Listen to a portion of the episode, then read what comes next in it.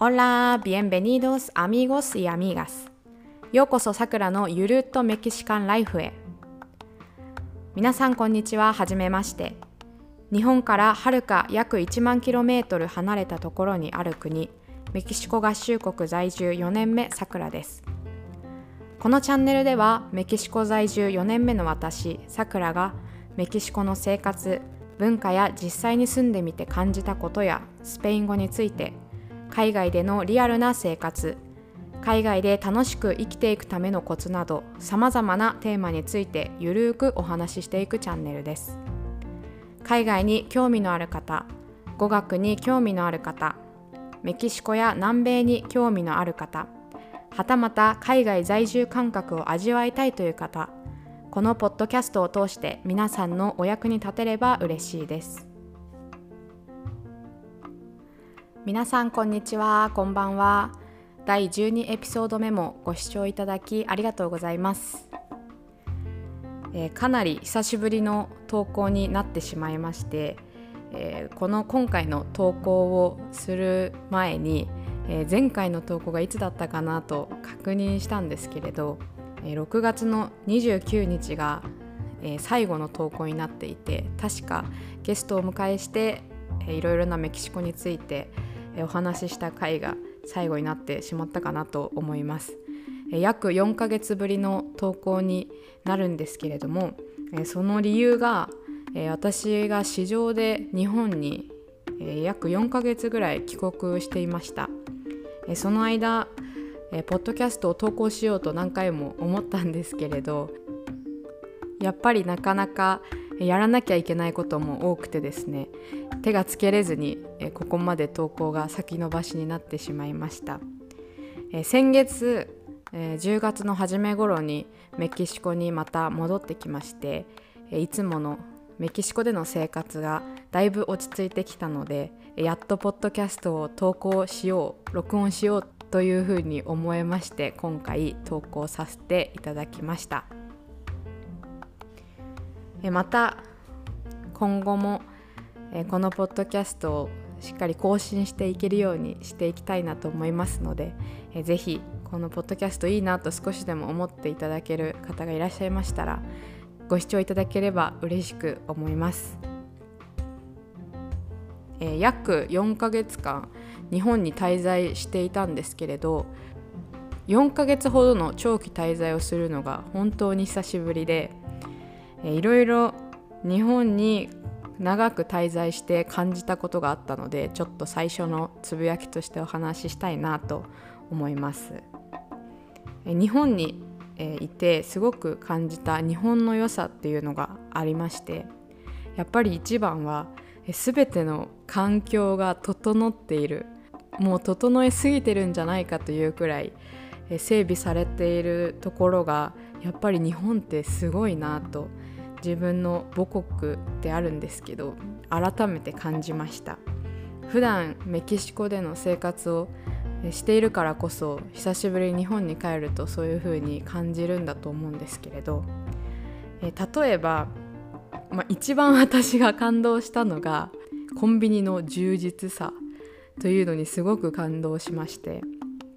日本のコンビニって本当にすごいなというか年々いろいろな商品が出たりだとかもう今は食品とかだけじゃなくて日用品もちょこちょこ売っていたりだとかあとはなんかダイソーとか100均グッズも一部のところで売っているというようなコンビニも見てすごく驚きました。もうこんなものまで扱っているんだなというふうに思いましたし食べ物も例えばコンビニスイーツだったりおにぎりもそうですけどあとコーヒーとかももうクオリティが本当にすごくてこんなコンビニで充実してることってあるのっていうぐらい、えー、驚きました。メキシコのコンビニはなかなか品揃えもいいとは言えなくていろいろと食品も売っているんですけどあんまり正直美味しいとは思えないものもたくさん置いてあってサービスもそこまで充実しているような感じではないので日本ってやっぱり素晴らしいなと改めて思いました。アメリカにも行ったことがあるんですけどそのアメリカのコンビニでも日本ほど充実してるっていうのは聞いたこともないし見たこともないので改めて日本ってすごいなと感じた一つでした。あとはやっぱり治安もメキシコと比べるともうかなり本当に治安がいいなというかそれでもやっぱり最近は日本でいろいろ事件とかも起こっているとは思うんですけどこっちに比べたら治安は全然いい方だなと感じました。え例えば夜外に出ても女性一人で歩いている姿もえたくさん見ましたしあとはこうお財布とか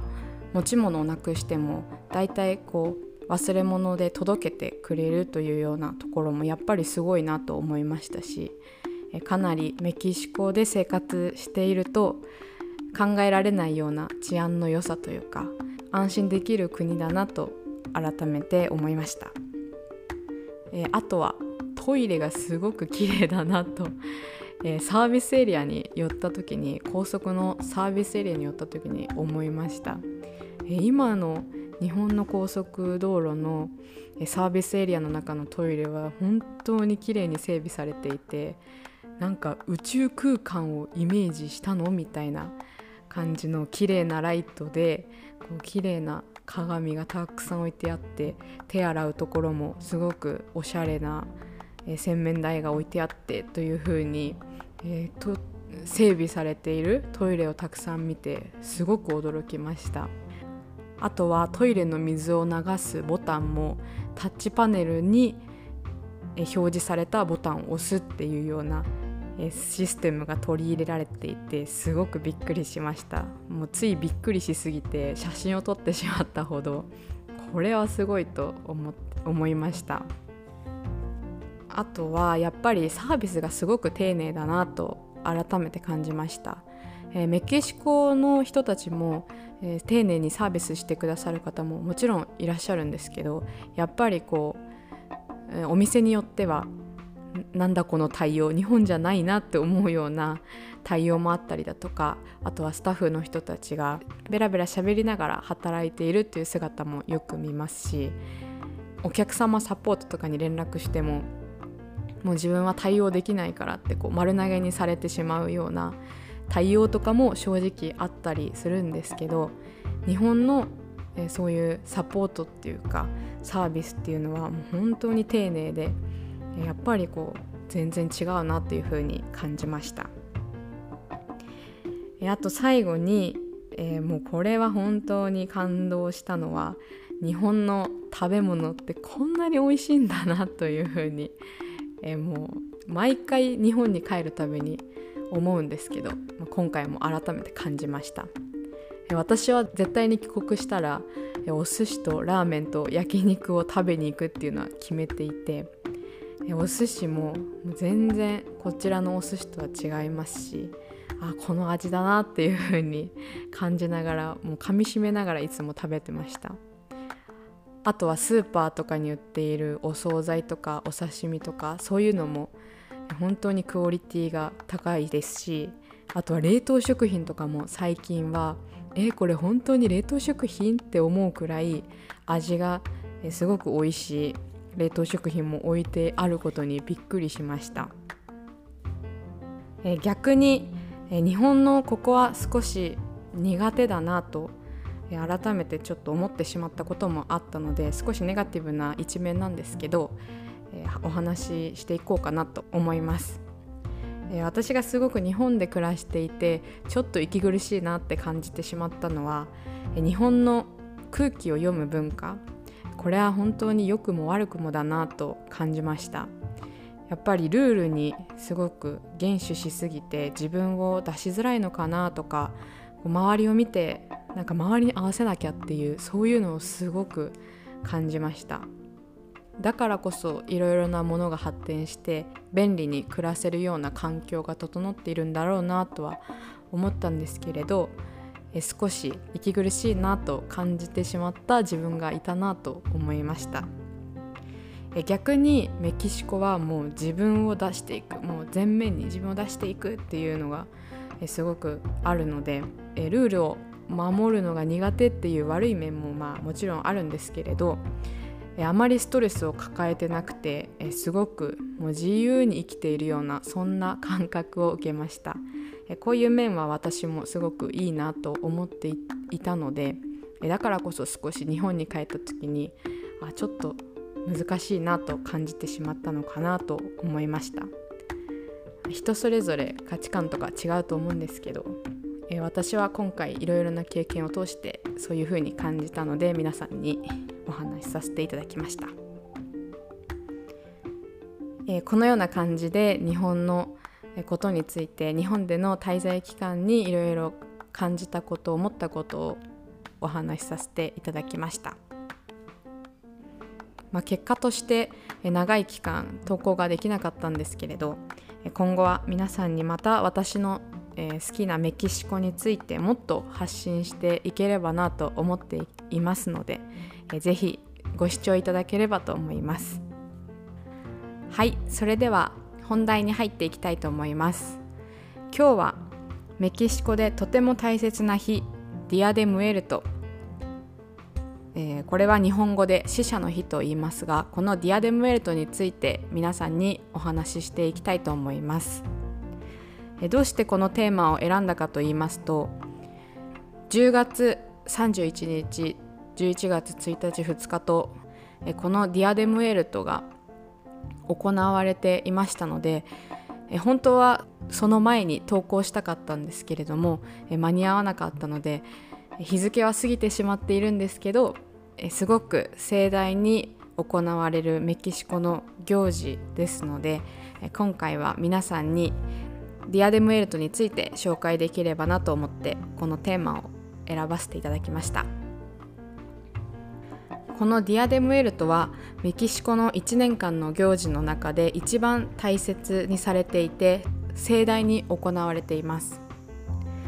この死者の日というのはキリスト教圏にとって日本のお盆のような行事になっています。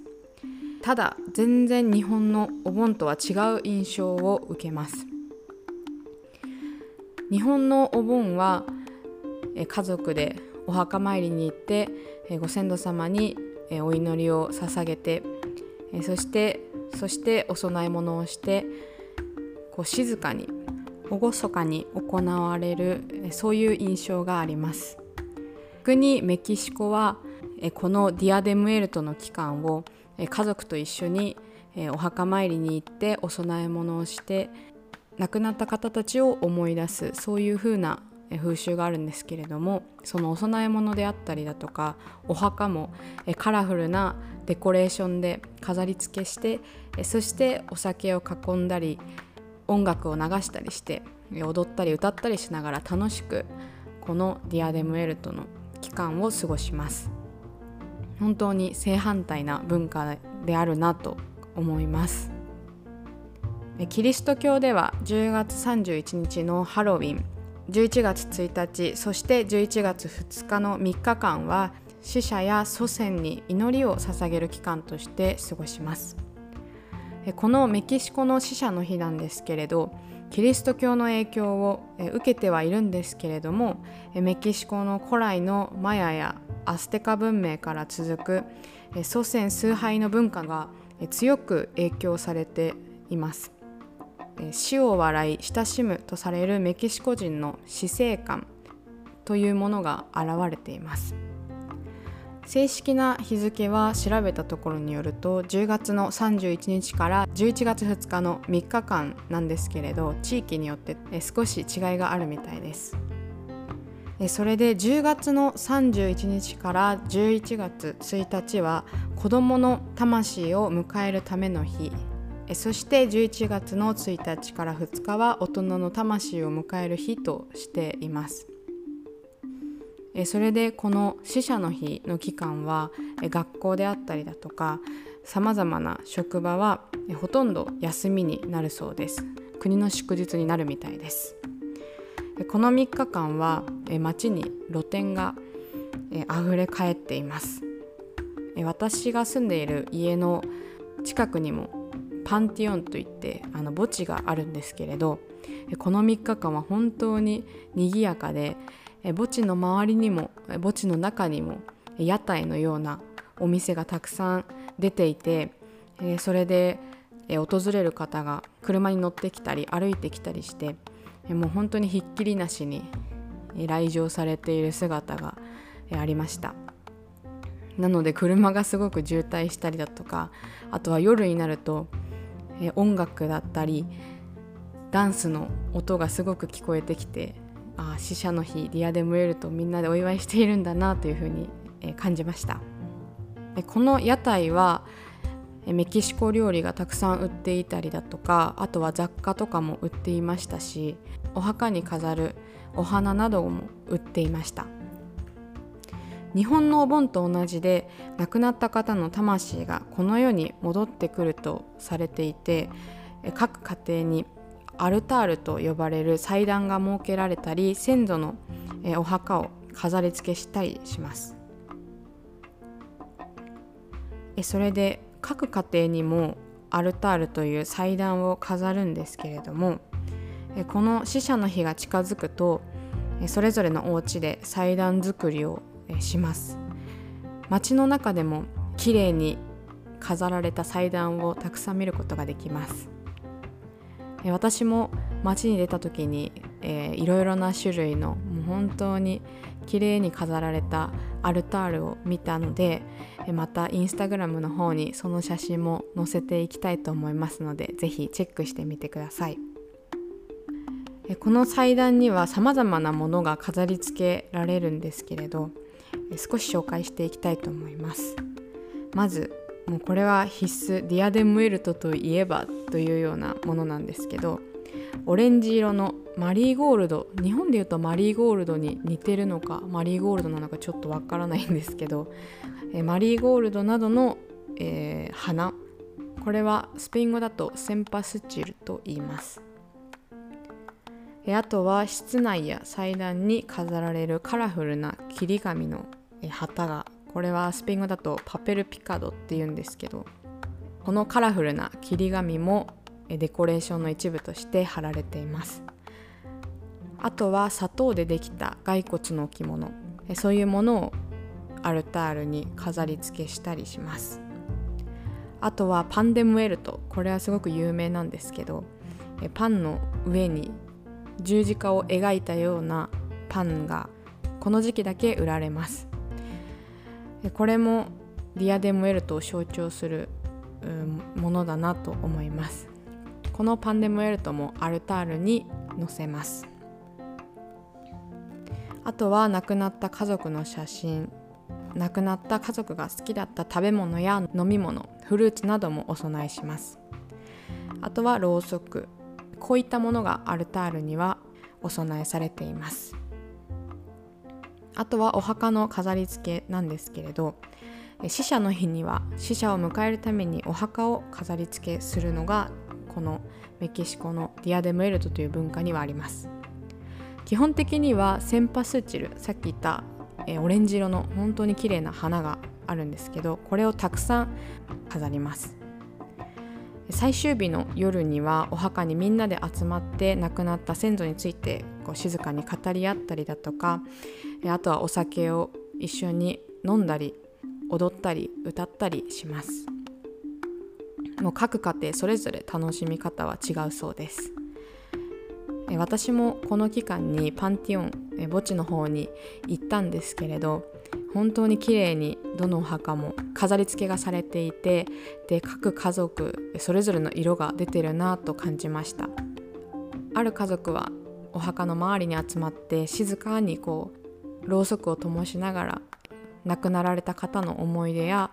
えー、いろいろな会話をされている姿も見ましたしその反対に賑やかな音楽を流して一緒にお酒を飲んでそれで亡くなられた方のことを思い出して